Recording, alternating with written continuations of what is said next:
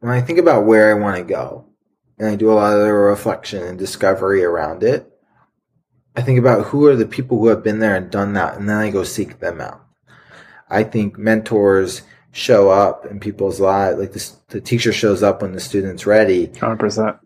And I, have sought out the right teachers when I've been ready and I've needed them, and the right people have just showed up. And I've been very fortunate, but I've also haven't been scared to tell people I need help.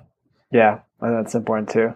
I've seen like finding mentors as a way to kind of explore different paths and lifestyles as well. You know, like I started out with Tom Bilyeu, who's like very A type, hyper performer, you know, just like just like work, work, work all the time and but also super successful, built a billion dollar company, right? And it's like at the time that's like that's the similar to you, is like at that super ambition. I was like, that's what I want, you know, and so I gravitated towards him and through learning from him, through being around him, through working from him, observing everything he did, slowly I realized that that's not actually what I wanted. You know, that is the biggest lesson for me that like that was an invaluable lesson that he taught me of like, oh, this is that this is not actually the lifestyle that I want. And so then hopped onto another mentor, which is like, oh, like because I still very drawn to entrepreneurship, but like let me try to find an entrepreneurship that has figured out not that the other path isn't great. I think everyone has a different path, but like let's figure out a way to balance like a very healthy group of friends, uh, social life, like hobbies, but also like running a like a super successful business at the same time. Maybe not at the scale of the billion dollar company, but like still a very successful company, right? And so that's that's why I hopped on to another mentor, which is like who I'm working with right now, Noah Kagan. But I just think that there's something about you have a vision of like, oh, like this is what I think I want for myself. And the mentors kind of offer like a shortcut instead of you spending like 10, 20 years like, oh, let me like go at this on my own, like then figure out like 30, 40 years old, like, holy shit, this is not what I wanted, you know? Like they offer you a vision to that world that you can get in like a year or two instead of like 20 years, you know, and be like, huh. And then and now I'm with Noah and there's some stuff where it's like, oh, I really like this, this, and this in his life. But like there's some stuff that maybe aren't for me. And like then you can find someone else of like oh i think it's almost like a, you have a hypothesis of what you want you know? Then you find that person that that that's living that life that you think you want and then you go and you learn from them. And obviously each mentor leaves you with like different lessons but i thought it was really interesting how you broke it down Hey guys, this is Jeremy, and you're listening to episode number 22 of Backstage Careers, the podcast where I interview the people who are working behind the scenes with some of the biggest entrepreneurs and creators out there. And in this episode, I talked to Bryan Wish, the founder of BW Missions, who's worked with a bunch of best selling authors to help them launch their books and build movements around their book launches. To give you an example, one of his clients is Nir Eyal, the best selling author of Hooked How to Build Habit Forming Products. But I want to give you a heads up. This episode is going to be a little different than the usual interviews on this podcast. We do talk about how Bryan landed impressive clients like Nir Eyal and how he's found amazing mentors throughout his life. But for a large part of the interview, we actually go deep on how to find a career path you're passionate about. Bryan has an incredible story of how he finally found his passion after years of therapy, self reflection, and experimentation and he has a lot of lessons to share that I think can benefit some of you guys who haven't found work you love yet. So if you like this kind of episode where we go deeper on the topic of finding the right career path for you, let me know by DMing me on IG or Twitter at Jeremy John Mary. And if you'd prefer more interviews where we go into the nitty gritty details of behind the scenes stuff, let me know as well. All right, let's get started with the interview, and I hope you enjoy it. I thought it was really interesting diving into your story. That it seems like you had like some type of quarter life crisis way earlier than most people do, right? Which is the junior year of college. Yeah, so I'll give you so I'll give you some context there on let's just say the first quarter life crisis. You know, yeah, and maybe giving some context as well, and like before hitting that junior life crisis, right? Like, what did your life look like? What had you accomplished, and where were you at? Yeah, okay, let's just take you to my junior year of college. Prior to that, um, because of a divorce growing up, I was able to just, I think, see very early a life for myself that I wanted and started to figure out super intentionally of like, how do I get there? And as soon as I entered college, it felt like this bulldoze and this rush to conquer all these goals professionally. It was like, I need to build a business and get that done early and first so that when I have a family one day, right? I'm not trying to figure all that out because I didn't want to repeat the cycle of how I grew up. And so I spent the first three years of college working every job and internship I could find within sports and sports business and trying to find my own niche, trying to build t-shirt businesses on the side, you know, or one time in college, my sophomore year, I tried to do a t-shirt business working with college fraternities and sororities and undercut the main distributors. And, you know, I tried to scale out way too quick at different campuses and, you know, all throughout the Southeast. And, but I was just fueled by like that freedom of like what building a successful business could do for me later in life. And then I was doing all these internships. I worked at American University this summer between my freshman and sophomore year in their sports department. Came back to college. I worked at the agency called IMG, which did all like this corporate sponsorships uh, for athletics, which fascinated me. That led me to an internship with the Hawks and Braves between my sophomore and junior year.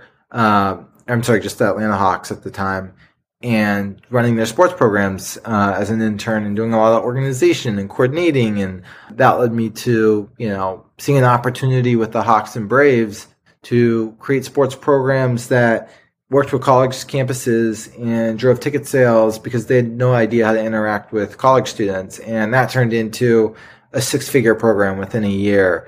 And pre COVID, I think it was like a $200,000 a year program that, you know, was a fun legacy to leave. But what happened is in that first quarter life crisis, if you can tell, like I missed out on maybe the flow of life because I was so focused in college on breaking through that maybe having fun or studying abroad or being a part of the club just for fun, you know, because it was extracurricular or the personal development work that I could have been doing was neglected. So it was such a focused tunnel because I was so scared that if I didn't really conquer these goals and desires that I had immediately that I would never be able to get to them. And then if I had a family, I would be kind of stripped of my soul and I wouldn't be able to go do that either. And I just had this massive fear that was driving me. And so when I got to my junior year of college, I kind of hit this breaking point because I was like, one, what am I trying to prove to people by succeeding? Am I fulfilled in sports and like trying to climb up this ladder of sports business? And you know, I was trying to like prove myself to my dad. I was trying to prove my self worth to the kids in high school or coaches who didn't see me as enough.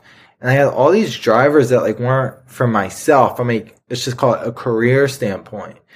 And so after the junior year, I remember it was a, it was again, it was a, a breakup that I was dating this girl where it was like I had to kind of face myself for the first time, maybe not in a full way, but it was the straw that broke the camel's back, where it wasn't the breakup in itself, but it it allowed me to really peel back the roots of all these career decisions I was making.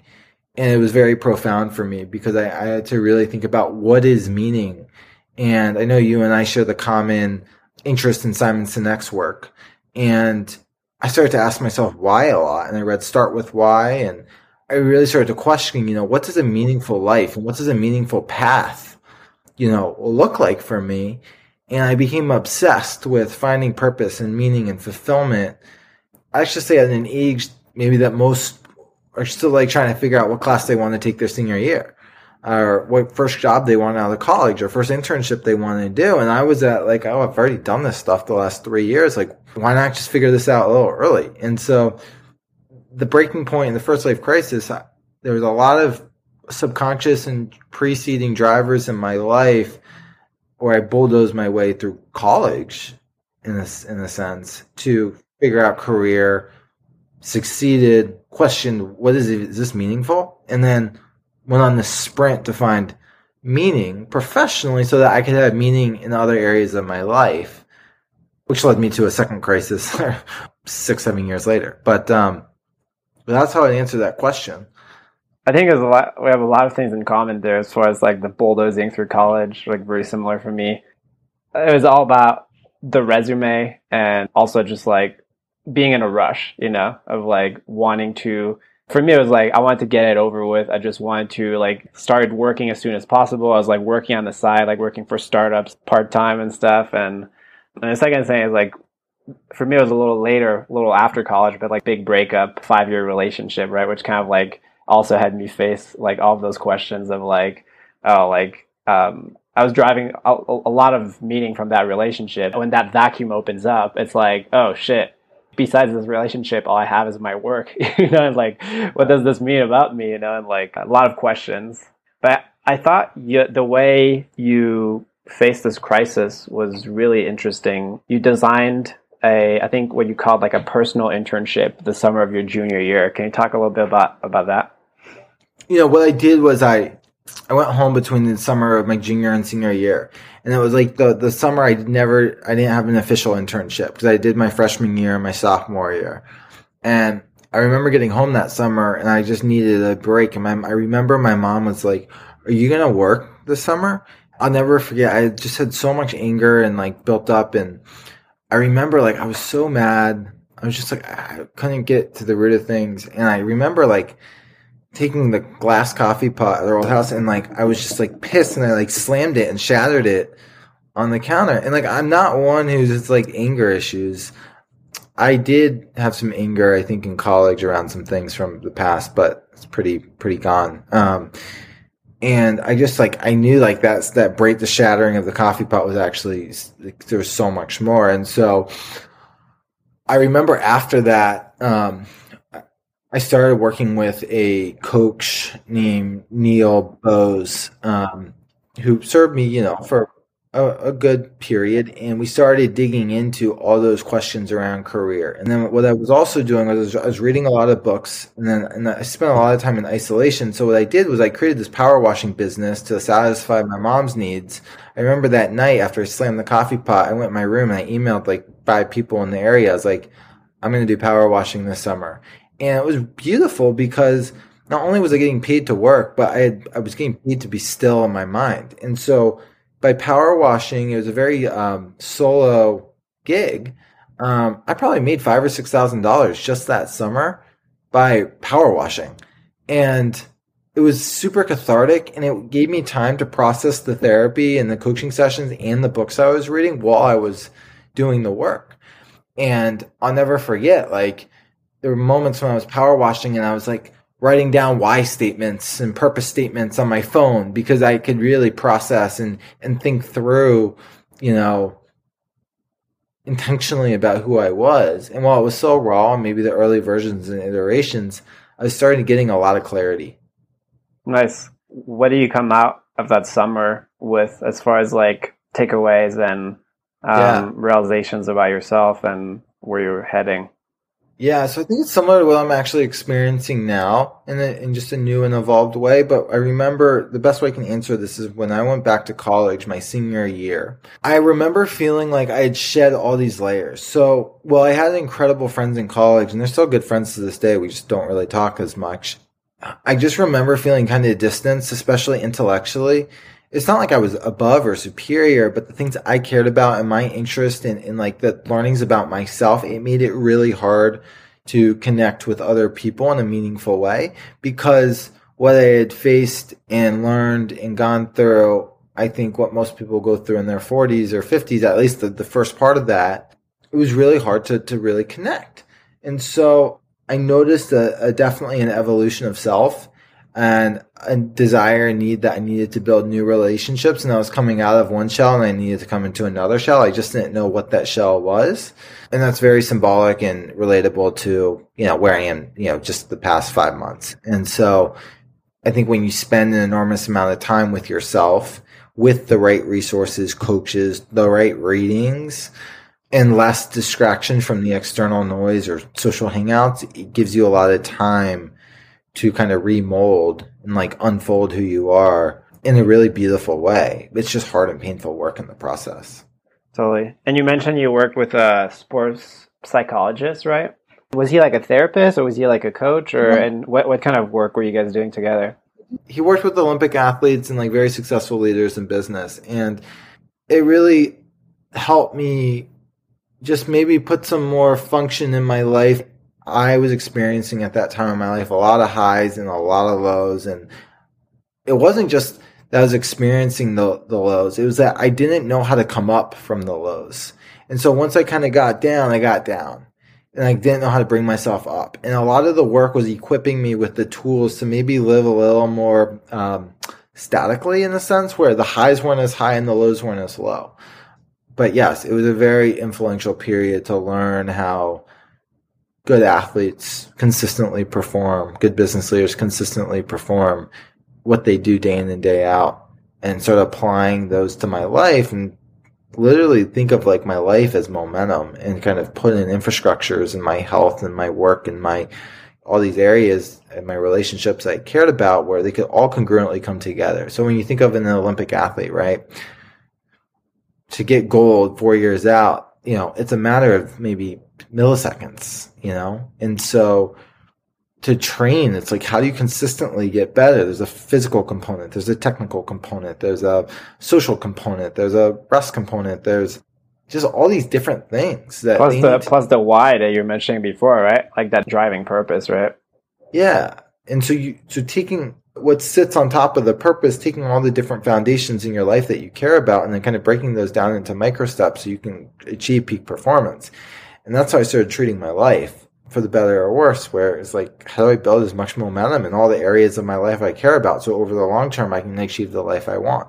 And again, it served me well to a degree, but it hindered and hurt me a lot to a degree as well, right? I think every strength has a weakness. So it led me, when I came back to college, I just kind of continue the story, I felt this need to connect and I felt this need that I wasn't connecting. And I was like, I want to share kind of the learnings I went through, but it also felt so isolating and writing it has always been an outlet for me. And I was like, what if I could create a platform for other people to share these personal experiences of overcoming adversity?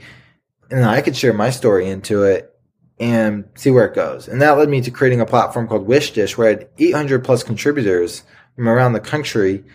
And then the people who shared on the platform became extremely good friends and we had the shared emotional connection over what we went through, how we went through it that really allowed me using a professional outlet as a way to kind of step into the next shell of who I was.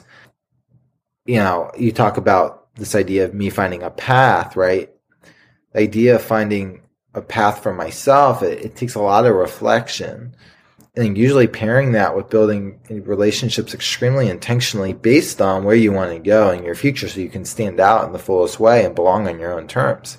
And so I think throughout my whole life. It's this constant, just for the better or worse, reflection, self discovery, and how do I progress to where I want to go and build the relationships and put myself in the right arenas to do that so that I can go achieve the things in my life that I want in all areas. Yeah. Yeah, and it's uh it's something that I've personally felt with the podcast of like hey, you have this theme you're really passionate about, right? And then it's almost like an excuse to reach out to people and connect with like-minded people that, that are interested in the same things and and then learning through their stories as well of like, oh, like this person's on their own journey, they've had their own lessons, right? And like learning from them, applying those in your life. And at the same time, like being vulnerable with, with the other people, you know, and like that creates like a sense of connection as well. And I mean, anyone out there, like 100% recommend starting a podcast or a platform like Bryan started, just like that, that kind of like is an excuse and an accountability system almost to reach out to other people and, and connect with, uh, with people that are kind of aligned with, with your values and your interests. Totally. I, couldn't agree more, especially in the vulnerability piece. And when you let people in, you know, when you both can kind of show up to a conversation and be your full self, like you just said, I think it, creates that shared humanity. And then when you create a platform, right? Yeah. It makes it easier to elicit those voices in a very meaningful way, just like you've done. And so Totally, um, man. I saw it online where you, it was kind of you branded it as like the altruistic BuzzFeed. So I was curious, like, what at the time was your plan with this platform? Like, were you do you have plans of turning this into a business? Was it just like a like a project that you're passionate about? Yeah, that's a good question. So when I graduated, I had a couple uh, offer with the Atlanta Hawks out of college, and then this big agency out of New York, where I actually had accepted an offer to go work at this sports firm called. Um, that was at the time, I think, a really good firm. I just remember walking away from the experience with this just bad taste in my stomach. I vividly remember like getting into a taxi cab and just like something fell off. And I don't remember what or why. I just knew in my gut it was wrong for me. Mm-hmm. but it was like hard to realize because it was like I had invested all these years already into sports. And That's kind of like the like sunk cost, right? You're like, oh shit, like like I'm losing all this experience I already have. I think that's what's hard with career changes, right? You're like invested yeah. into it. Right. And I think what's hard to realize when you're so in it is the fact that there's so much, there's transferable skills and relationships and everything that you do. I think if you're intentional about how you go about things. And mm-hmm. so at the time I was getting ready to launch Wish Dish as a passion project. And that was going into the spring semester of my senior year of college. And I had at the time actually like probably $30,000 in the bank. All my work, all the different aspects of everything I had done, you know, the power washing, the Hawks and Braves ticket sales stuff, like I kind of looked at that. I was like, this is a massive amount of money for a 20, 20 year old.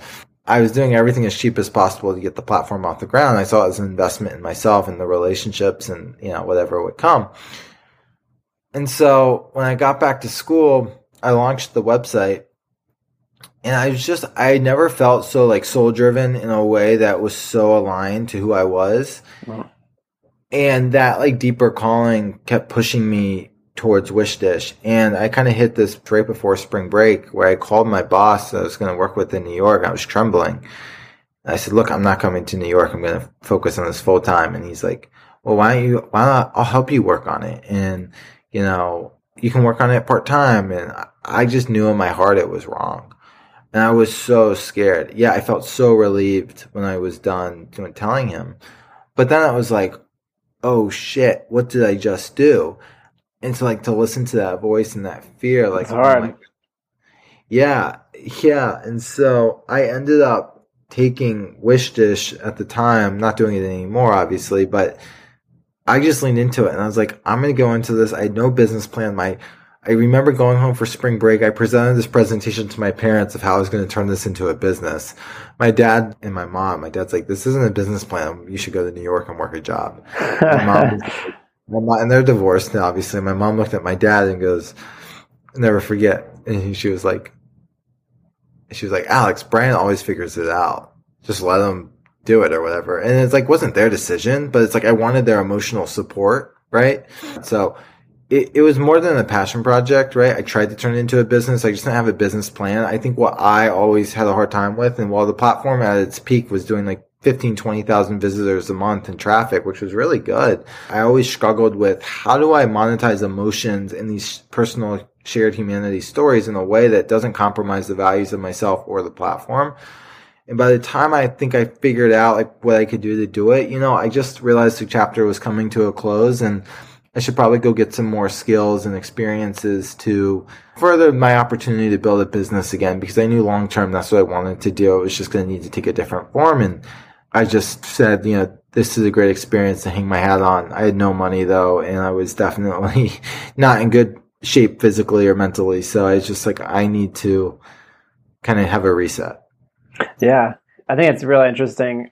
You had those skills to, to make money, but then it's like this challenge that you had is like, how do you mix something that's like, I really feel passionate about and like, that's kind of like value based and aligned with like my personality with making money. Right. And so that was like the first struggle eventually you made it work so we're gonna we're gonna circle back to that but uh, what did you do after that like when when you had to face that like this wasn't gonna work out i mean similar to like what i shared with you when i realized sports wasn't right mm-hmm. you know and so what i did was i did a lot of reflection I was like, what are the skills I need to build a successful business? And the signals and the raindrops that I kept hearing and we were so visible at Wish Dish was I never had a brand.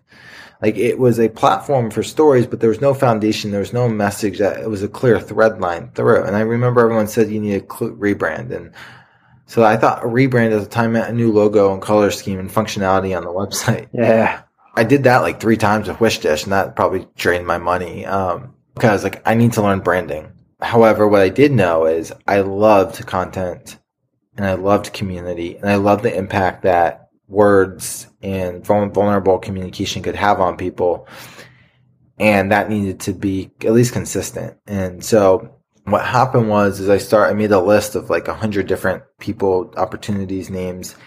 And I was in conversation with the, you know, someone who was a mentor at the time and like still is today. His name's Adam Wexler. He runs a really successful sports betting company called Prize Picks. And so we were in the Atlanta Tech Village, and uh, that's like Atlanta's main tech hub. And he said to me, "Have you heard of Kairos?" And this was like in a period I was really struggling and trying to figure out my next step. And he's like, "You should really get to know them. They're, they're a fun. They're about to relaunch. I know one of the partners." Get stuck with me, and so I went home and I started to research it, and it was this community of some of the brightest young entrepreneurs around the world. And I literally went on LinkedIn. I requested like a hundred of the fellows. A couple days later, this was like in my sprint of outreach with different opportunities that felt aligned. I got the email from the CEO. He's like, "What do you want?" Your name's come to my inbox like four times, but the timing might be good because we're looking at opening up a Southeast division. It's like, okay. So, and by the way, Kairos had a brand. Like they had a clear message about like creating solutions where public and private markets have failed and then like investing in entrepreneurs innovating in those spaces. Yeah. And it was really inspiring at the time and had incredible like the way people got in, the people they were affiliated with, it was really special. And I said, you know, why don't I run the Southeast Division, build it out for you? I took all the modeling from the Hawks and Braves and growth strategies from Wish Dish, and I, I kind of created this plan for the Southeast, and I just sent it to them. And at this time, I had nothing to lose. Like, take it and run with it, or like, let me run it. And so I volunteered to run it. And then I started putting in all the fellows. And it, I became a fellow and then became an executive. And then towards the end of the year, like I was this all for free in the beginning, or yeah, I did it all for free um, because I was trying to figure out. I was like, whatever it takes to like break through. Yeah, and I sent him this plan. I started doing really well. And by the end of November, he's like, two things. One, do you want to come to Finland to the Slush conference with us? And it was like with the best investors and entrepreneurs and all these like private plane, like unbelievable like experience things. Like, two, you want to like, I need help. Like, can you run the community? Because I really need to focus on the investment side. So I was like thrusted into this leadership position and put in front of all these people who like I think they thought like, oh wow, like who is this kid? Like he's running the community and this and like I mean, at the time, like looking back, like I was like, I should not be here. Yeah. You know, just a caveat, like I think that's one of the values of like that's one of like the unfair advantages of like working for free, right? Like the thing is like you get your foot in the door, you become like almost like indispensable, right? And then it's like people offer you more, right? Even though even if you don't have the skills, people trust that you can figure it out, you know, because you've done it before and you've showed them. I mean, that's how I got the job with Tom no social media experience whatsoever, you know. But like I got I got in the door for free for 90 days and then there was an opportunity that opened up. I had proven that I can figure things out and so they trusted me to to give me a shot. Once you're doing the work and it's like they need you, you know, you're you're there for the long run. Even if yeah. you're like younger than you're supposed to be or like less experienced. Yeah, I just want to add to what you said too is like you could see the long term in mind. Like what country did you come from again? Uh, from France. France. So like you came from France and just plopped up in SF, and we're like, I'm gonna figure it out. Like it takes balls to do that, right? And kind of you're back against the wall out of the gate. So it's like, yeah, why not? Like you have nothing to lose. Someone's gonna open the door for you. You might not know who, but I think what's needed is the people who respect that kind of hustle. You, you, attract those kinds of people of taking those kind of outsized risks and usually will work out for you. But you got to kind of have the balls to overcome the fear to do it and the strength and resilience to kind of push past like the nose. And so everything to what you just said, absolutely. I, I actually was somewhat involved with Kairos, or I wasn't involved, but I had some experiences with them where this was, I think, 2014. So before you joined, they had this world summit in Barcelona. Yeah. Yeah. Does that strike a bell? Um, so I was there. I was very inspired, and I was very into tech at the time. And you mentioned like their brand was strong. It, it was, man. I it kind of fired me up, right? Because they have this whole message about like social entrepreneurship and changing the world, and and like they have all these fellows that are, I mean, really just like twenty year olds who are building these companies that, at least on paper, seem like they're changing the world, you know. And so, yeah, definitely an amazing brand. No, it's it's definitely evolved, right, and pivoted over the years. But yeah, at the time, I think in its true heyday, like it, it was done well and done right, and it, it just branched off and it's different now. But it's really neat you're able to see that because it was a lesson into branding, and it was a lesson into taking my skill sets and applying them in a way that could be strengthened and used and harnessed, and then also I could learn and get an education around it and build relationships uh, that still serve me to this day in a really profound way. So special opportunity. There's a certain glamour around it as well, right? Like you mentioned, like planes and stuff. I know, like they would do their summits like at New York Stock Exchange, and there's an allure of success associated with it, right? Whether that was like artificial or not, you know, I think they did a really good job of like attracting fellows to this ecosystem and community. No doubt. Yeah, there was definitely an allure and a glamour, and you know, there's a lot of lessons to be learned when you work in an environment like that. But you know, it's what you take out of it and apply to your own life. And I, you know, I think I took took all the uh, experience, and it, it really shaped me in I think a very positive way. Nice. You you stay there for about a year, a little little longer. Did you learn what you wanted about branding? Like, what what was your experience coming out of this, and what were the learnings and expertise you built there? Yeah, that's a good question. So I saw the power of a message. I saw the power of how a message could rally a community. And I saw how, with the right content, kind of was like the trifecta the brand, the content, the community. It was just one of those things where, like, the chapter just should close. And I kind of felt that it was either like become a partner, but that really wasn't my track. And they made that clear. And nor looking back, what was going to be right or like continue on building what I had built, but the like the growth curve was kind of over. For sure. Um, and so I ended up moving from Atlanta up to D back home to DC to kind of rebuild my life. I do think I learned what I wanted, but I kind of went back to that same process of am I ready to build a business again? I didn't feel so in my heart. What are the skills I need to do it? And what's next? And what became very clear to me was I felt I needed to build a personal brand. Something I learned through Kairos and I just started thinking about really deeply was I wanted something that could carry with me through the test of time no matter who I worked for. And then I was like, I need to work for a CEO, like write directly for a CEO and understand their daily life. And I was like, I also need to understand content distribution. And just magically, I was able to find an opportunity to work with Allen Gannett, you know, in DC. I met a bunch of people when I got to DC. A lot of people were like, "You should meet Allen. Was that through your network from Kairos, or yeah, yeah, yeah, right? Like Ky- Kairos still pays itself to this day forward, and so the DC chapter when I met was meeting with them. Like, go meet Allen. and so I reached out. I was like, "Hey, I've been told I need to meet you." So he's like, "Let's do lunch." I I had lunch with him. I'll never forget at a um, Peet's Coffee in DC and I, I showed up to the wrong location first. I was panicking when I walked in. um, he like blazes off all these questions. Like he like he went so quick. That was his background, and what what was he, he an entrepreneur? He had sold one company, he had like an investment fund that he also like rolled off of. He was 28. He was writing a book. I mean, the level of success he had and just his sharpness and just the way he da- the way he processed information uh, unbelievable. And you know to do what he had done i was like blown away. And i remember walking out of that meeting and i was like oh shit i'm never going to talk to him again. Like i completely embarrassed myself. I just felt like i was just put through a ringer of like it didn't even feel like an interview. It just felt like a daze that i just like blew through. Very similar to the interview i had with tom. Just like da da da da and you're like uh. Yeah, I, I, would. I would love to know more. And so after that interview, I sent him. I followed up. I sent him this book marketing plan. He told me he was writing a book, and I was going to do one for Wishdish. I said, "Hey, if helpful, here's this plan. You know, best of luck to you." I never thought I'd see him again. Like truthfully, yeah.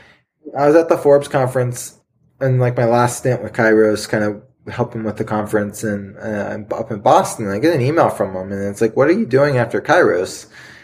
I was like, I don't know. Like, I have a couple things I'm thinking about. He's like, you want to come work for me for a year, year and a half, just just for me, help me build the brand, launch the book, and I'll send you off from there. And it's like everything I had outlined and reflected upon what I wanted to do after Kairos like showed up in an email. It was an immediate yes because I knew that's what I wanted, and it's just like I never asked them for the job. It's funny how that how that works, right? Like things just show up like that, and a lot of times I feel like we kind of agonize around like career decisions, right? But like whenever the right next step appears, it's like your entire body is like, yes, like this is right, you know? It's like it just feels right on every level.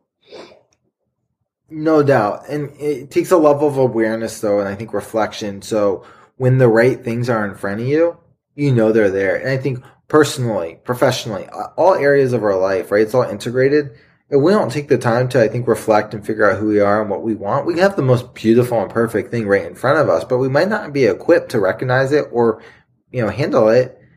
And kind of gotta let that person go or thing go, right? And, and I think that happens a lot because we're not really aware and, and involved enough to recognize that this is something really good. And I think if I I could have taken that for granted and been like, yeah, like this could be good, but like I was like, no, this is um this is, was perfect, and I didn't really care about the money. It was all about. I mean, I got paid, but like it was it was about the long term.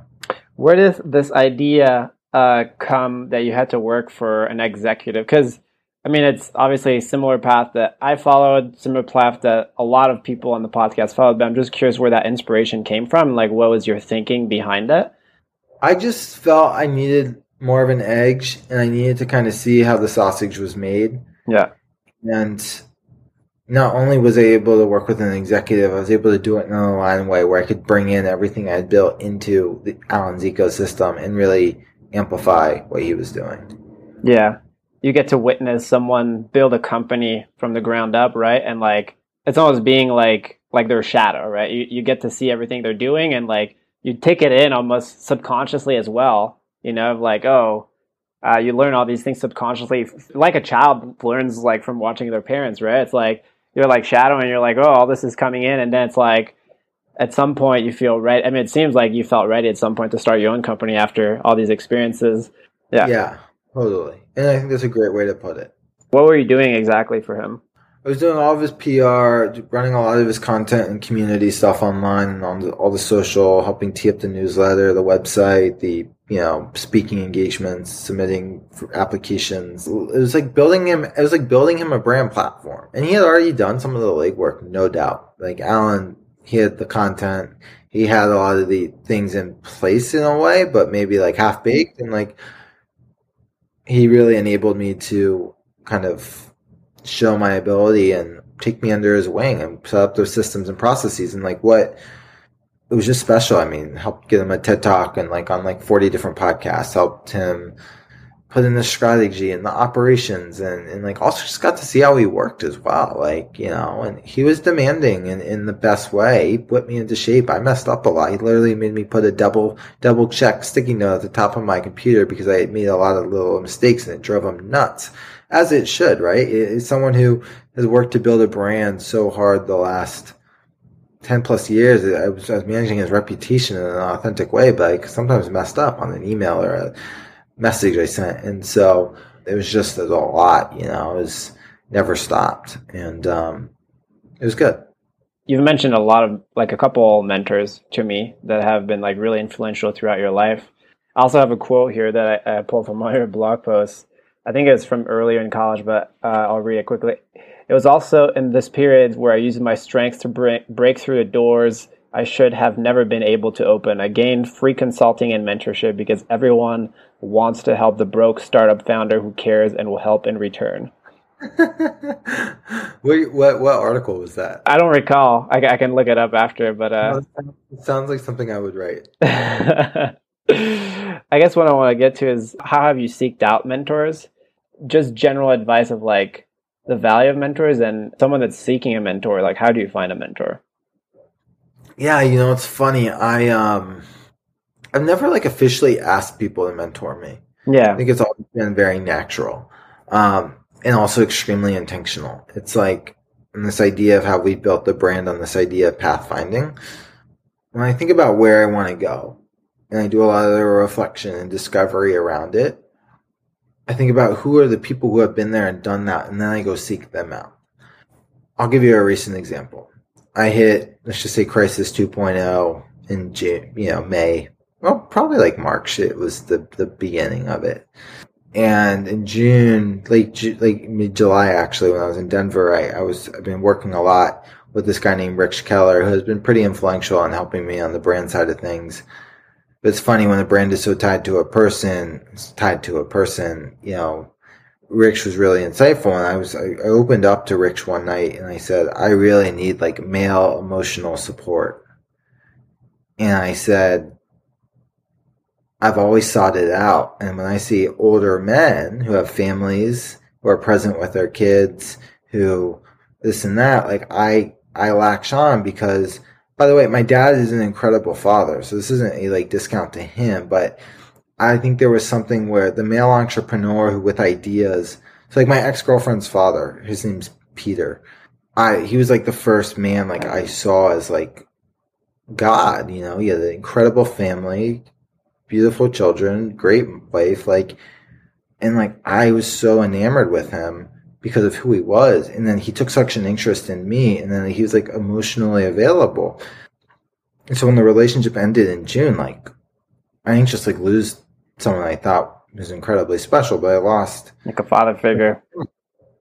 And was, it was devastating. And like, you know, um, it ended amicably, beautifully and amicably. And, you know, it's led to incredible growth. But I think it became really apparent, you know, Rich was really helping me through probably one of the, the hardest periods of my life because it wasn't just a relationship I had lost. I had lost, I was facing my childhood and my past in a way I never had, which was far greater in retrospect.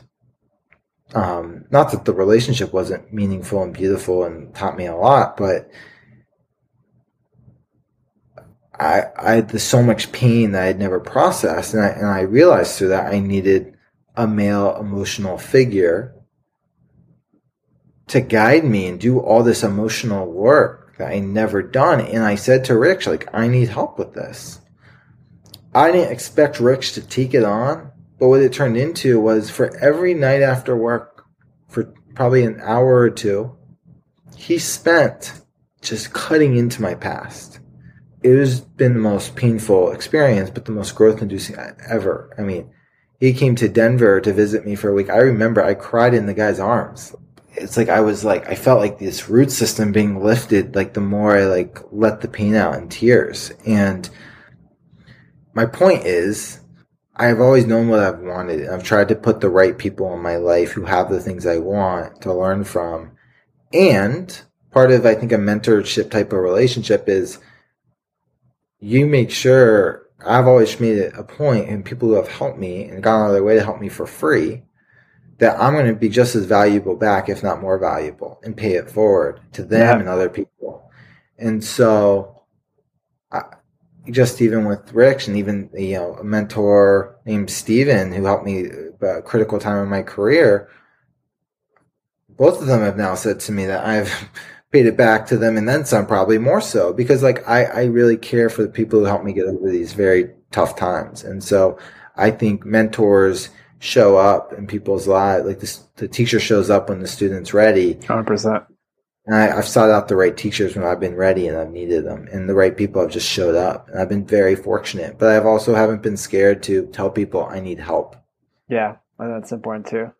Yeah, it's you touched on like so many points. I think that the you mentioned like the term like father figure. I think there's something about I always resonate with this analogy of like for hunter gatherer tribes, you know, like children used to be raised by like several men, you know, and, and women, you know, and in the tribe was like you got to learn a little bit from everyone, you know. I think you can learn some stuff from your father, but a lot of times there's different dimensions that like one person can't just embody, right? There's like different lessons you can learn from everyone. And I've seen like finding mentors as a way to kind of explore different paths and lifestyles as well. You know, like I started out with Tom Bilyeu, who's like very A type, hyper performer, you know, just like just like work, work, work all the time and but also super successful, built a billion dollar company, right? And it's like at the time that's like that's the similar to you, it's like at that super ambition, I was like, that's what I want, you know, and so I gravitated towards him. And through learning from him, through being around him, through working from him, observing everything he did, slowly I realized that that's not actually what I wanted. You know, that is the biggest lesson for me that like that was an invaluable lesson that he taught me of like, oh, this is that this is not actually the lifestyle that I want. And so then hopped onto another mentor, which is like, oh, like because I still very drawn to entrepreneurship, but like let me try to find an entrepreneurship that has figured out not that the other path isn't great. I think everyone has a different path, but like let's figure out a way to balance like a very healthy group of friends, uh, social life, like hobbies, but also like running a like a super successful business at the same time. Maybe not at the scale of the billion dollar company, but like still a very successful company, right? And so that's that's why I hopped on to another mentor, which is like who I'm working with right now, Noah Kagan. But I just think that there's something about you have a vision of like, oh, like this is what I think I want for myself. And the mentors kind of offer like a shortcut instead of you spending like 10, 20 years, like, oh, let me like go at this on my own, like then figure out like 30, 40 years old, like, holy shit, this is not what I wanted, you know? Like they offer you a vision to that world that you can get in like a year or two instead of like 20 years, you know, and be like, huh. And then and now I'm with Noah and there's some stuff where it's like, oh, I really like this, this, and this in his life. But like there's some stuff that maybe aren't for me. And like then you can find someone else of like, oh, I think it's almost like a, you have a hypothesis of what you want, you know? Then you find that person that, that that's living that life that you think you want, and then you go and you learn from them. And obviously, each mentor leaves you with like different lessons, but I thought it was really interesting how you uh, how you broke it down.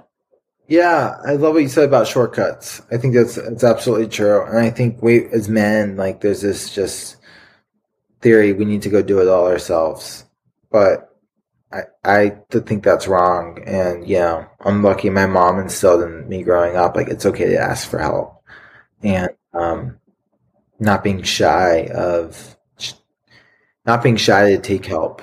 Um, I think is really important because people will people want to show up and serve and help.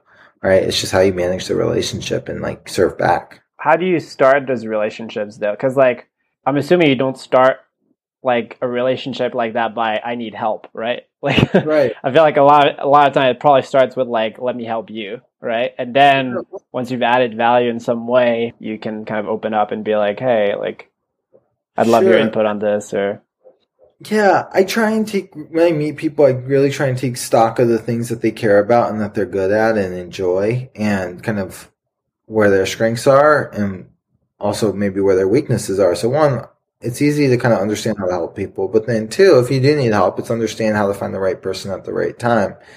And so having that like mental bank of like who is good at what, I think has really served me because it allows me to get on the right path faster, overcome the right rocks, you know, and faster than most. Um, I'm not saying it's easier. Uh, I'm just saying that I think when we lead our lives with the right people around us, it's just a much more meaningful and richer experience. Yeah, totally. Okay, so for people watching, we changed outfits.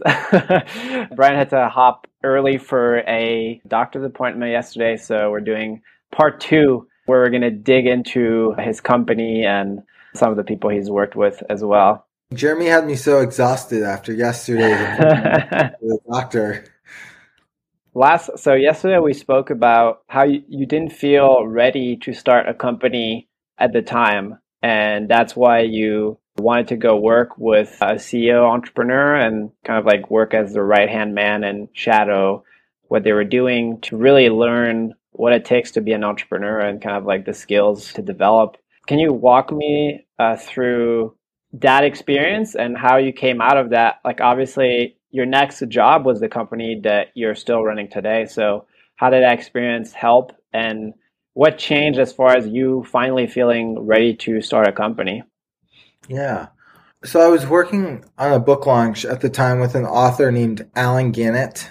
You know, working with Allen, you know, I really got a kind of a a backstage, uh, no pun intended, kind of view at what it was like to run a brand for an individual and how to put together all the pieces. And it really made me start thinking about just the PR industry and aggregate in the publishing industry. And I started to realize all these gaps, you know, these busy individuals, they didn't have time to work with five or six vendors um, at a time. There were a lot of pieces that needed to be moved and coordinated all at once. Brands are marathons, so you always have to kind of be moving with the times.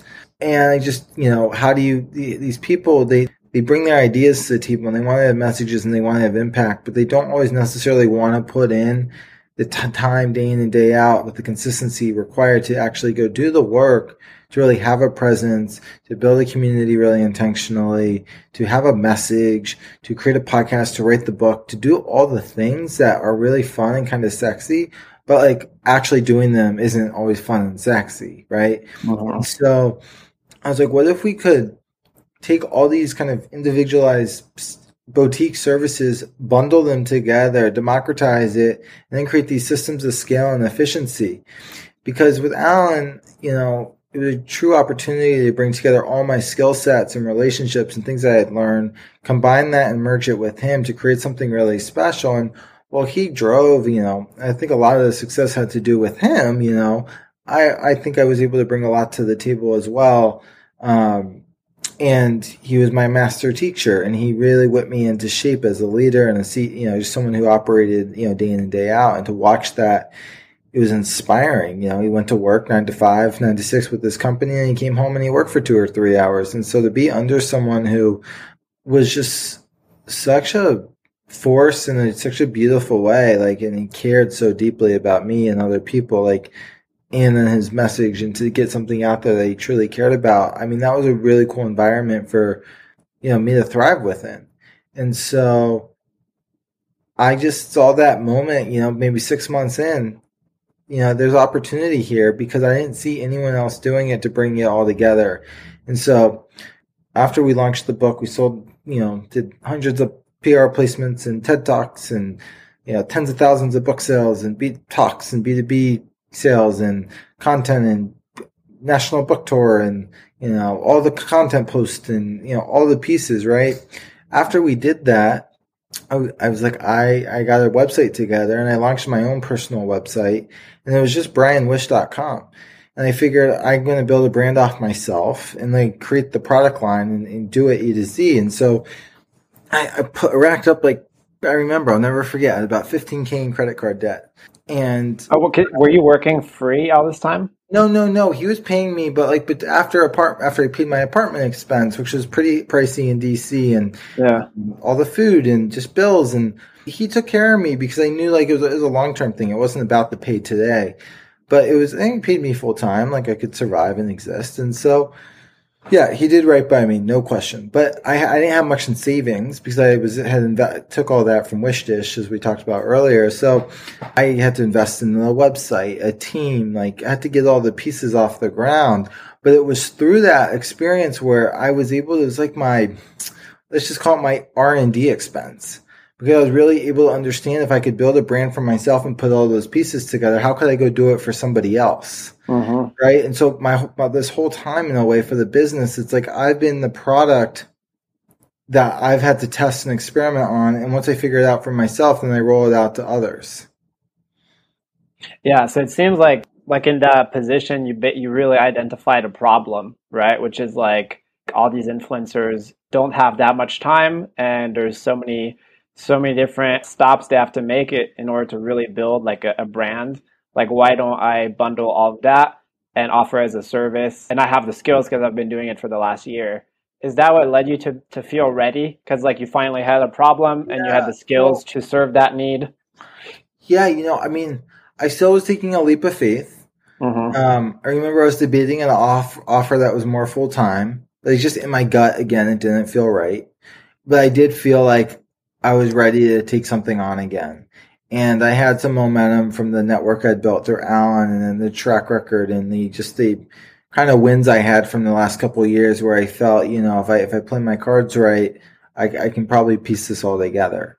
And so that's that's what I just kind of bet on myself. And you know, that's I, I felt as ready as I could be. You know, when you kind of like grow into a new shell and you're like kind of like you know, it's like a whole new world. Like I felt that and I felt mm-hmm. right. I was I was terrified, but I knew it, I was a lot. I was making decisions that were aligned to who I was because I felt it internally. So yeah. What was the process of starting the business? So you were starting it as you were still working for Allen. It seems like on the side. It was so I never told him I was working on it. We had like a uh-huh. 14 month contract or something, and the the agreement was like he was going to probably help me like launch off of him whatever I wanted to do. He knew coming in I wanted to start something, so this was a new transition. This was a more of a transitionary role. You know, once I started getting the kind of edge, I knew that if I was lazy with Allen, well, I know two things. If I didn't do bust my ass with Allen and succeed, I have no opportunity for the future. I want to have him to refer me. I want to have him to launch me into the world. I want to have that relationship. Just because he paid me doesn't mean it would have gone beyond that. And so to me, I had to succeed with him. I had that foresight to be like, if I don't do this well, I'm doomed because I won't have something to launch off of. And then two, I mean, the work with him was really intense, a lot of coordinating, but I had to get ready for rolling off of him because I knew that when the contract was over that we probably weren't going to continue working together, you know. I needed to figure out how I could go off on my own. And so I was building the website, I remember at night and on the weekends and I was trying to get a team and I was trying to get it perfect because I needed something I needed to stand it up. I didn't just want to throw something together, but I really wanted to do it the right way. And so that's when I started to like figure out how do I build a brand like you know taking what I learned from Allen Bell's like how do I build a design foundation how do I build a message how do I like structurally put a brand together in its MVP format um and, and so that's I started out as bryanwish.com because I thought if I'm launching off of Allen the easiest thing to do would be launching off of my name because I felt I could sell that the best versus a company at the time. And then I figured if I was going to sell myself and do sell as personal brands, if I had if I was working to build a brand, I could, could sell something that I kind of knew how to do. Gotcha. Yeah, that makes a lot of sense. How do you get your, your first client like beyond Allen? What happened was is when we were done working together, I said, "Would you launch my website?" he looked at it. He said, "Bryan, this is flawless." Like getting validation like that from him, I mean, he he was by far he held he, he the bar was very high. It was very hard to meet his demands, not because he wasn't satisfied with the work, but he always had a way to like sharpen me because I was still pretty. I mean, I was I was fairly green, maybe. I think he saw the ability and the talent and the something in me, but he really needed to, to sharpen me. So I worked really hard to make sure the website was flawless. When I showed it to him, I said, This is will you help launch me? And at the time, Allen had a pretty massive, and he still does, a pretty massive LinkedIn following. But like, this was like LinkedIn three years ago, and his posts were getting like 400 likes a pop, you know, because mm-hmm. he had the distribution that most people didn't have. And I was like, you know what? I was like, I've learned enough about these social algorithms. So what I did was I, I had them launch the site and then I went through my phone directory and I probably sent the post to like a hundred people. And so I had at the end of the post, I had there were probably five or six hundred people who liked it. Okay. There the post had a hundred thousand views after like a week. So I reached out to every single person off that post and who liked it, you mean? Liked it. And I yeah. said, hey, thanks for liking the post Allen shared about me. Hope it was impactful or something. And that led to like 30 meetings. And then that led to like my first four clients. And then three months later, basically I set them up on a retainer. And then three months later, I was out of debt. And I found a, I went on a hunt to go find a COO because I didn't want to do, basically what I was doing for Allen was work that gave me an understanding of everything, but the work I, I was not my strength in a way. And so I, I go, I was like, I one, get out of debt. And then two, figure out how do I scale myself because I need to put in the systems to create the momentum for the business to scale, which is why I think we have been able to accelerate how we have the last three years. Dude, I love that. Those stories are my favorite. Like just like one post, they just like blow up. The fact that you followed up with everyone that that liked the post, and those people eventually, I'm guessing like some of them maybe were interested as a client and some of them referred you to other people they knew right yeah. and it's just like it goes to show you if, if you put out something on linkedin or twitter or whatever and you get like 10 likes you know like those are 10 real people you know and yeah. like on those on these platforms i think the connection like one-to-one connection is more valuable than just like the reach of like oh it's like 100000 people but it's like I think the more important thing is like the actual like connection of like oh like you message someone and it's like you have a real relationship there versus just like an internet stalker you know yeah no it's great and i think to your point it's one when people engage on stuff it's an opportunity to build meaningful relationship like online's important but it's how what you do with it offline that's even more important i don't think mm. the disconnect is it's not all about just getting tons of people to like I would rather have 10 of the right people like a opposed to 100 of the wrong people. One is vanity and perception, and the other is real meaningful engagement. Right. Yeah. And so 100%. I've always, you know, we're not a growth agency, is what I like to tell people. We build thought and impact leadership for individuals to impact the right people, but I, I don't necessarily care about growing something significantly the wrong way. I'd rather grow, grow it slowly the right way and give something a long term foundation. And I just, there's not a whole lot of long term thinkers, but when you think about building a brand, especially a brand from scratch, I've been doing it myself for the last three and a half, four years, right? Been on this brand journey and kind of taking the hard punches first so others don't have to kind of fall as hard. But I mean, I'm still nowhere close to like where I want it to be, but I definitely know where I want it to go. And I, I would rather work and cultivate someone early who's had a lot of success in another space and help them build a brand versus someone who's already massively successful. Now, don't get me wrong, like those people are fun to work with, but I'd rather be a part of growing something really meaningful from the start and do from it. The ground up, yeah. You mentioned this term to me the other day. You said we specialize in second act professionals. Can you clarify what that what that means? Yeah, so a lot of these people are like investors or successful authors or been, been very successful CEOs or we're starting to branch into other spaces like entertainment and music and you know get behind people who have had a track record of success in, in one industry and are kind of in this like active transition like okay I, I excelled here and now what do i do and the idea is right if we can help an individual kind of house all their talents, skills, relationships under one roof and help them cultivate a message around who they are and then create the product extensions around them, right? It's more ownership of their brand and who they are. This feeds yeah. Into the, you know, where blockchain and crypto is going and tokenization long term, which is exciting and monetization of attention and an audience. But short term, right? It, it enables somebody to take everything they're good at and then own it and put it under their own name, which to me, I just think there's more meaning in that and more like just thoughtfulness when you do it like that, opposed to let me just start another company in the act two and have another exit. But it's these people who have already kind of been there and done that. And they're like, okay, what's the impact look like in the second half of my career? Yeah. Yeah. Yeah. And I think, I mean, the, I think it applies to everyone. Right? Like Tom was like that. Like he built a company, and then I think it gets a point where you have like a certain level of success in your career, right? And then you want to you want to give back through teaching, right? And that's I think the value that uh, building a brand can offer, like teaching at scale, kind of. I, I think it's interesting what you're saying earlier yesterday about building a brand and finding your path kind of being the same thing, right? And that kind of being at the core of you guys' mission. I think that like pathfinding and creating a brand, I, I think that's fascinating.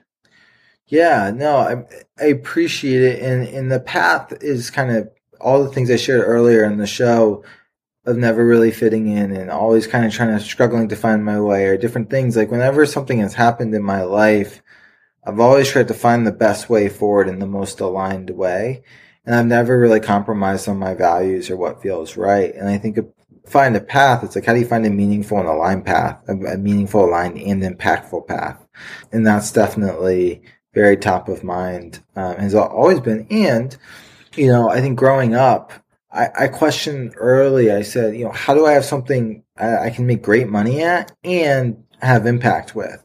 And so heading into college, it wasn't just about you know finding the job to get you know freedom through entrepreneurship it was also about like how do i find a way to make money and have impact at the same time so i never took a job that didn't align with my values or something that felt like it was getting me a step closer towards that goal and so to be able to finally like four years in four years later from where i started or you know really 10 years you know since i kind of really started asking myself this question you know, 10 years in, I'm finally at a point where like I can wake up every day and say like making money, not significant amount. We're reinvesting a ton in the business and team, but we're making money and I'm doing something meaningful. And that feels really good. And hopefully yeah. that, that scales. Nice. How did you end up working with Nir Eyal I met the Morning Brew founders through Allen, so I knew their head of growth. Um, his name was Tyler Denk at the time. He runs a company now called beehiiv or Try beehiiv. Okay. Tyler's great. Be a good person for you to know. And um, I pitched Tyler on getting Allen and Morning Brew for the book, and he put me in touch with Alex. And then I met Alex in Austin in New York during the book launch when I went up to New York.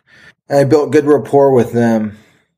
So what happened was I had launched the business and I got a text from Austin like three months in. He's like, Hey, I'm about to go have dinner with a big author. I can't tell you who, but I think he could be a client or something, or, or, or what should be a client. He's like, Could you take another client on? This is at a time where I was like very much at the beginning. And so I remember Austin put me in touch with Nir.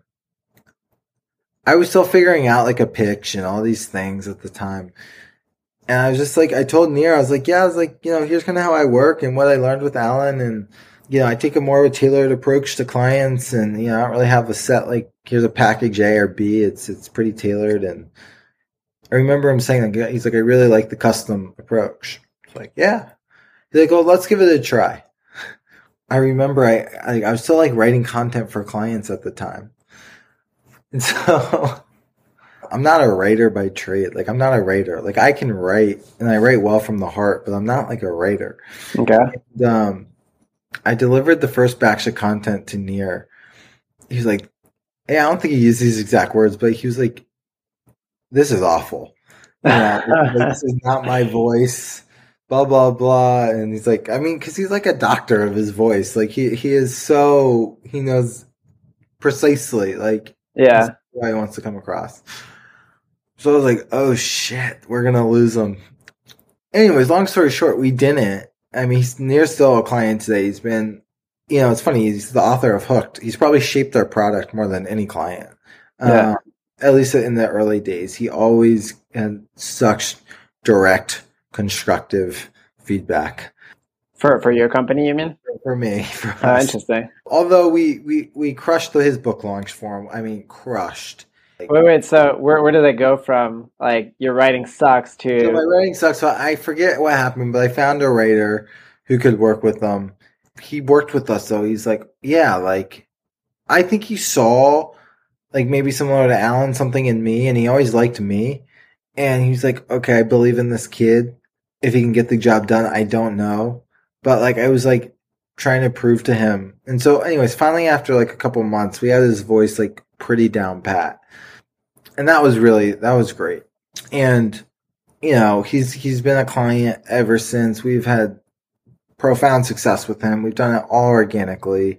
Did you launch Hooked with him, or was no, that after? We launched, we launched Indistractable, but when we started working with him, he had zero social. You know, and I'm not saying we're his growth agency, but we we have deployed his thought leadership. I think better than he ever thought possible.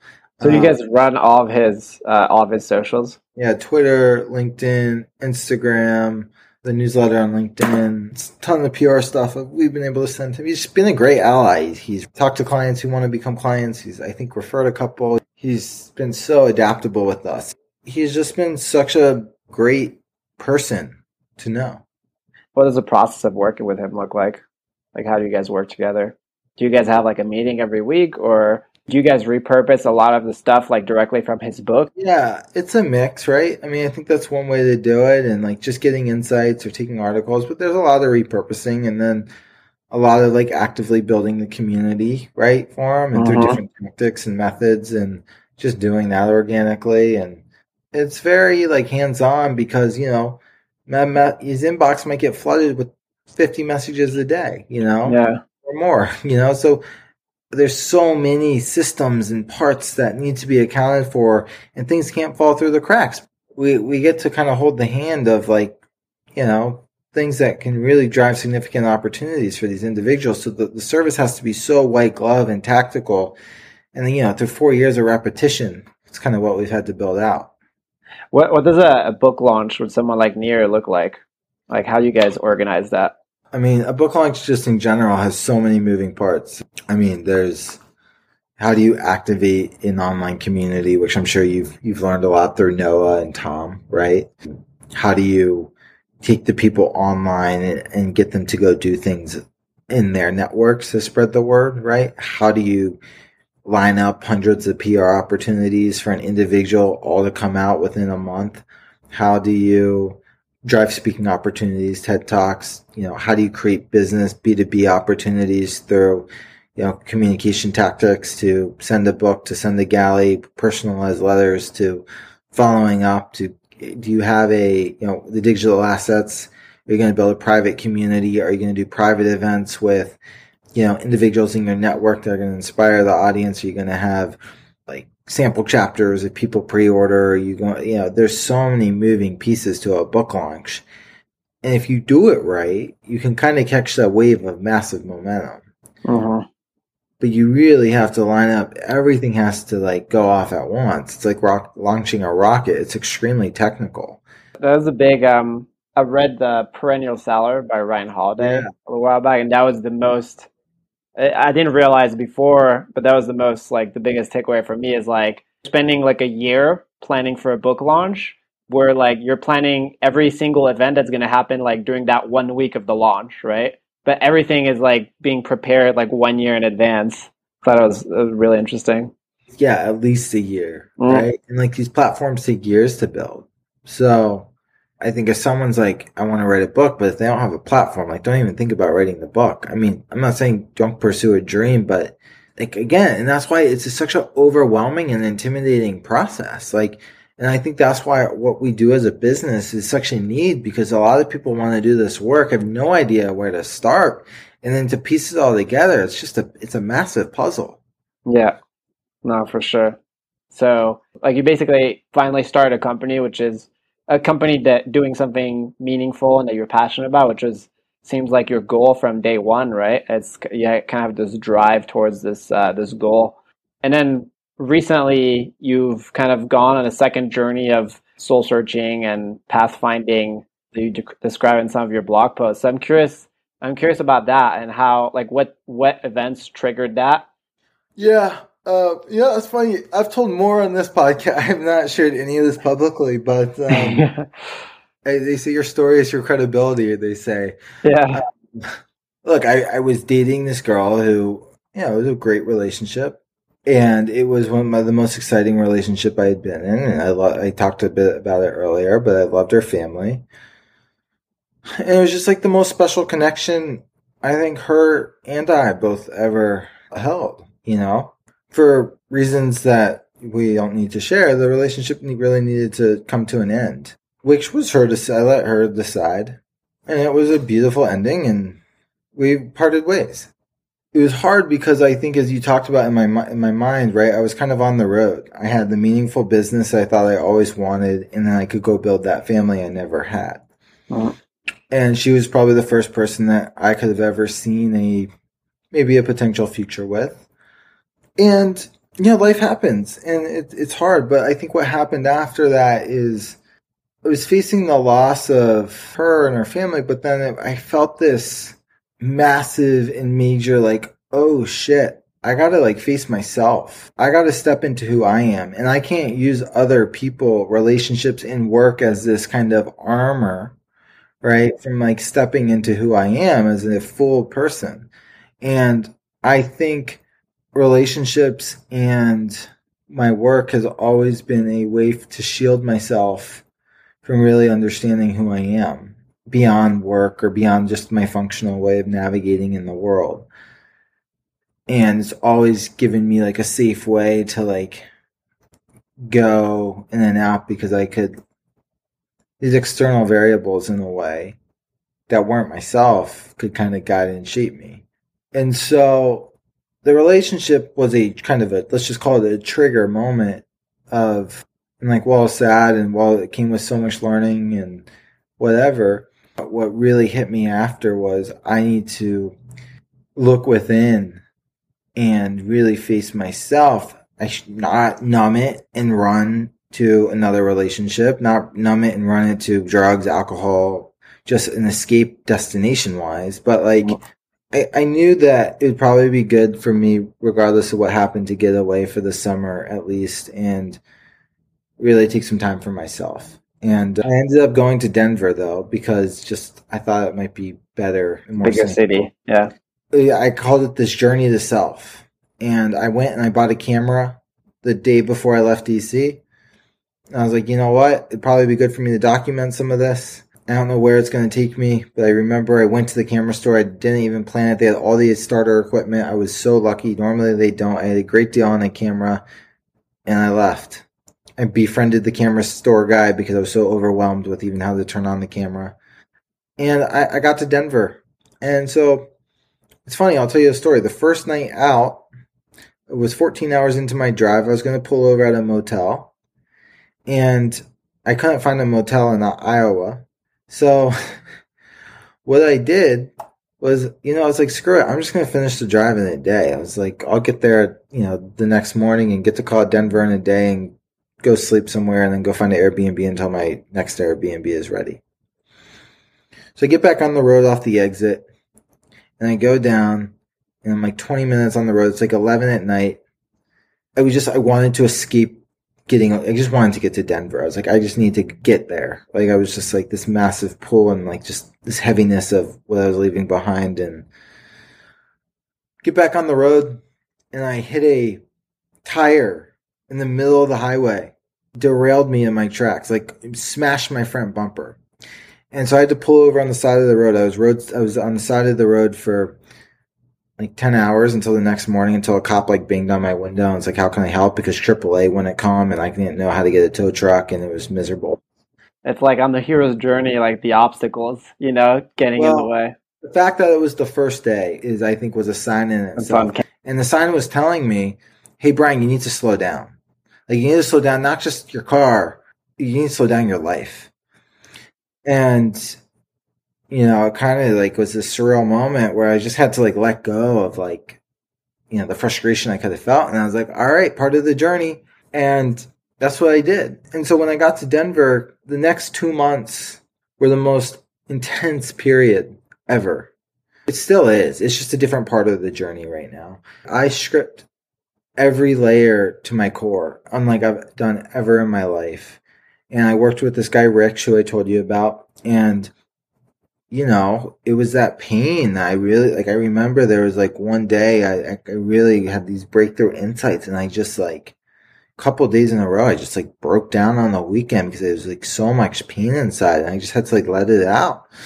Denver for the July and August, it was this like two month period of just like like putting a major puzzle together that I didn't even understand the pieces to. And if I didn't understand the pieces to, how would I even put it together? But it took someone to guide me. And we spent probably two hours a night, three or 4 nights a week.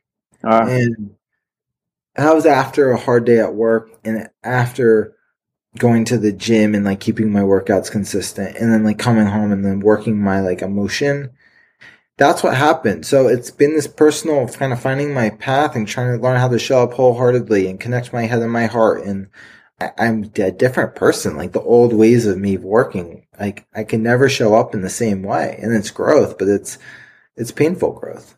So I'll pause. That was a lot. That's good. That's good.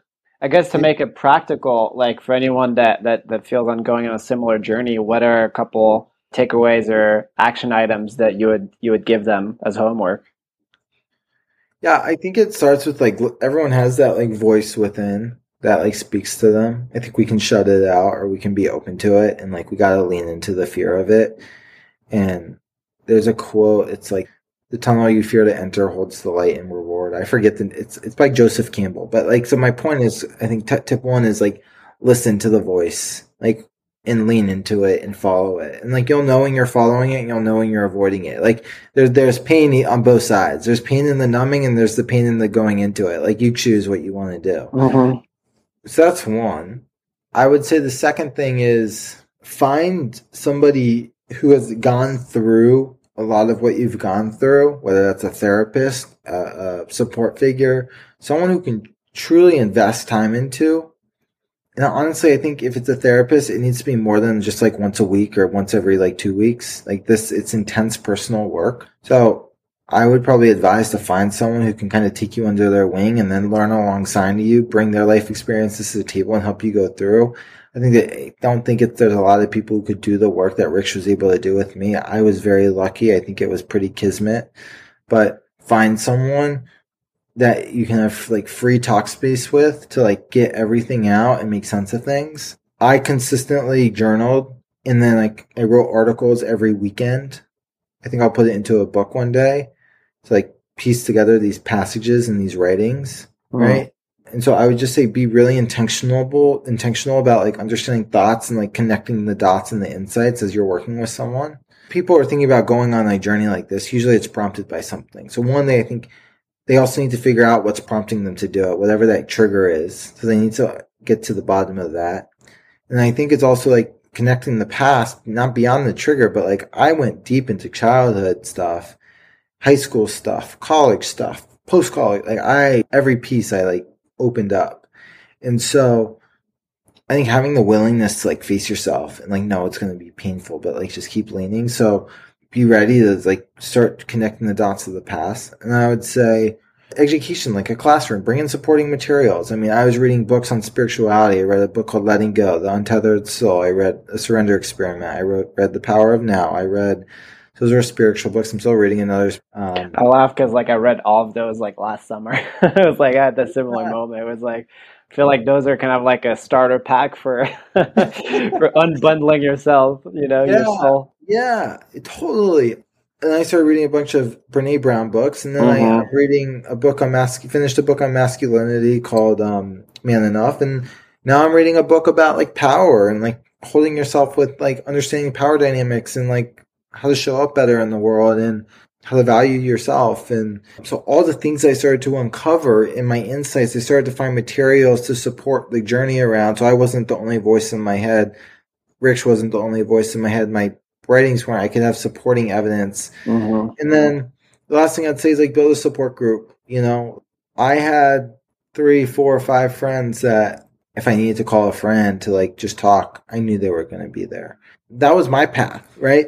And I think those a framework that someone takes takes a I would call it a bold, courageous, brave journey like this and really like does the work, like you, you can't do it alone. And it's going to take people and resources around you to help you through it. Probably get to the other side much better than where you started, but it's not going to be easy. Nice, man. Thanks for sharing those, uh, those tips. I feel like out of all of this reflection uh, you've done on yourself, you've also come out with a lot of insights about your company mission and you guys' values and the change you want to make in the world. So I wanted to kind of talk about the intersection of that. And it seems like you've done a lot of thinking around like BW missions, mission and values. And so that could be something to end on that, that can yeah. be valuable. Yeah.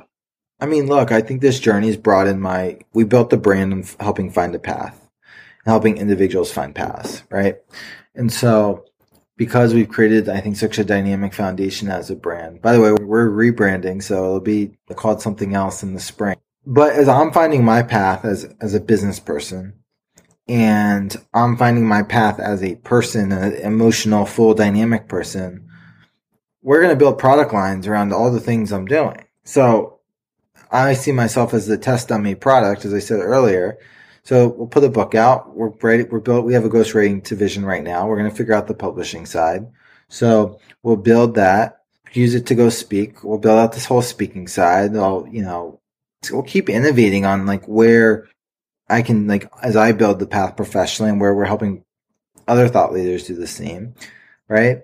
And also like I, I might put a movie behind a doc, short documentary behind this, but why can't we have a film division? You know, and like I'll probably put a long monologue out, or I have no idea, but that could be cool. So I'm like, okay, well, why not build services and basically I can set the tone. But then on the personal side, like, how do I take a journey like this? I think a lot of people could benefit. They might not need to travel throughout the West. Like I decided to do it because I had the freedom with the business to do it, but I think you could do this work at home. Mm. So how can you create your own journey to self at home? And how do I, how can we productize that? I've really helped a lot of young professionals find their path and like figure out how to do things that are aligned to them. And I built a four month education program during the pandemic and I've taken about 10 students through it. And that's a pathfinding. So I see this brand, right? Encapsulating all these learned and lived experiences of who I am. And eventually, like right now, we're super focused on the business leader and like the ideally we're going to differentiate and scale different industries and put in tech. But then how do I bring this around and do it for young professionals on the personal side and emotional side and also the, the, the career development side, mm-hmm. right?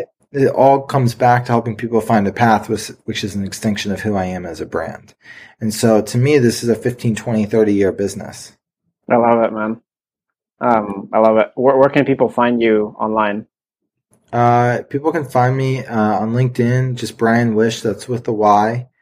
And then people can find me on email. That's B R Y A N, Bryan at first name, Bryan, last name, wish.com. So Bryan at bryanwish.com.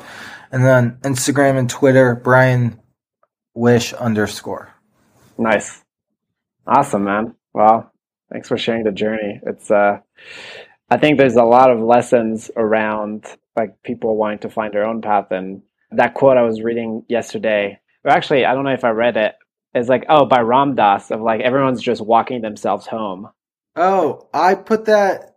I think I put that in a newsletter. I dug deep, man. But but that that quote like felt like a great illustration of this journey that we're all on. So, dude, well, thank you, man. Thanks for being a part of it. Seriously, it's so special. Hell yeah. There you have it. I hope you got something out of this interview. I'm really trying to make this as valuable as possible to you. So if you have any feedback on how I can make this better, if you have any questions for me personally, I'll get back to you. Uh, reach out to me on Instagram. My handle is at Jeremy John Mary.